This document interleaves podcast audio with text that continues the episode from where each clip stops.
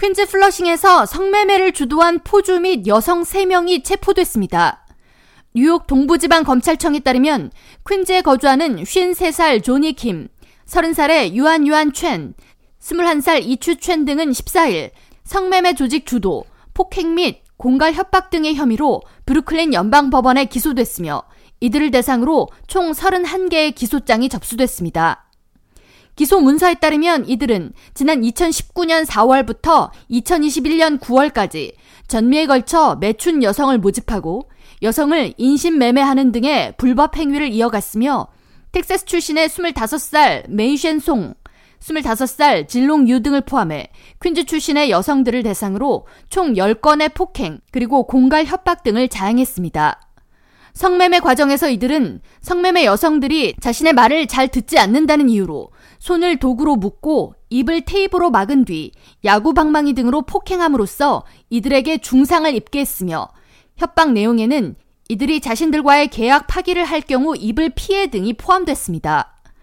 피해 여성들의 변호를 맡은 변호사 브레온 피스는 피고인들은 정보에 취약한 성매매 여성들을 도구로 삼아 재산을 증식하고 자신들에게 충성심을 강요하기 위해 폭행을 일삼는 등 여러 위법 사항을 이어갔다고 설명하면서 인간은 재산이 아니며 폭력과 강제 성행위로부터 자유로울 자격이 있다고 맞섰습니다.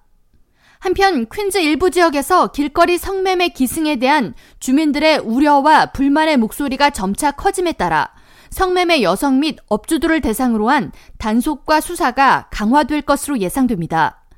뉴욕 지역 매체 뉴욕 포스트는 지난 7월 31일 보도를 통해 퀸즈 정션 블러바드 인근 루스벨트 에비뉴로 밤이 되면 불법 성매매 여성들이 쏟아져 나오고 있으며 최근에만 12개에 달하는 전문 성매매 업소가 해당 구역에 새롭게 문을 열었다고 전하면서 인근 주민들의 불법 성매매 영업에 대한 불만의 목소리가 높아지고 있지만 이 지역 관할 110경찰서와 115경찰은 올해 단 6건의 매춘 혐의를 체포하는 데 그쳤다고 문제를 지적했습니다.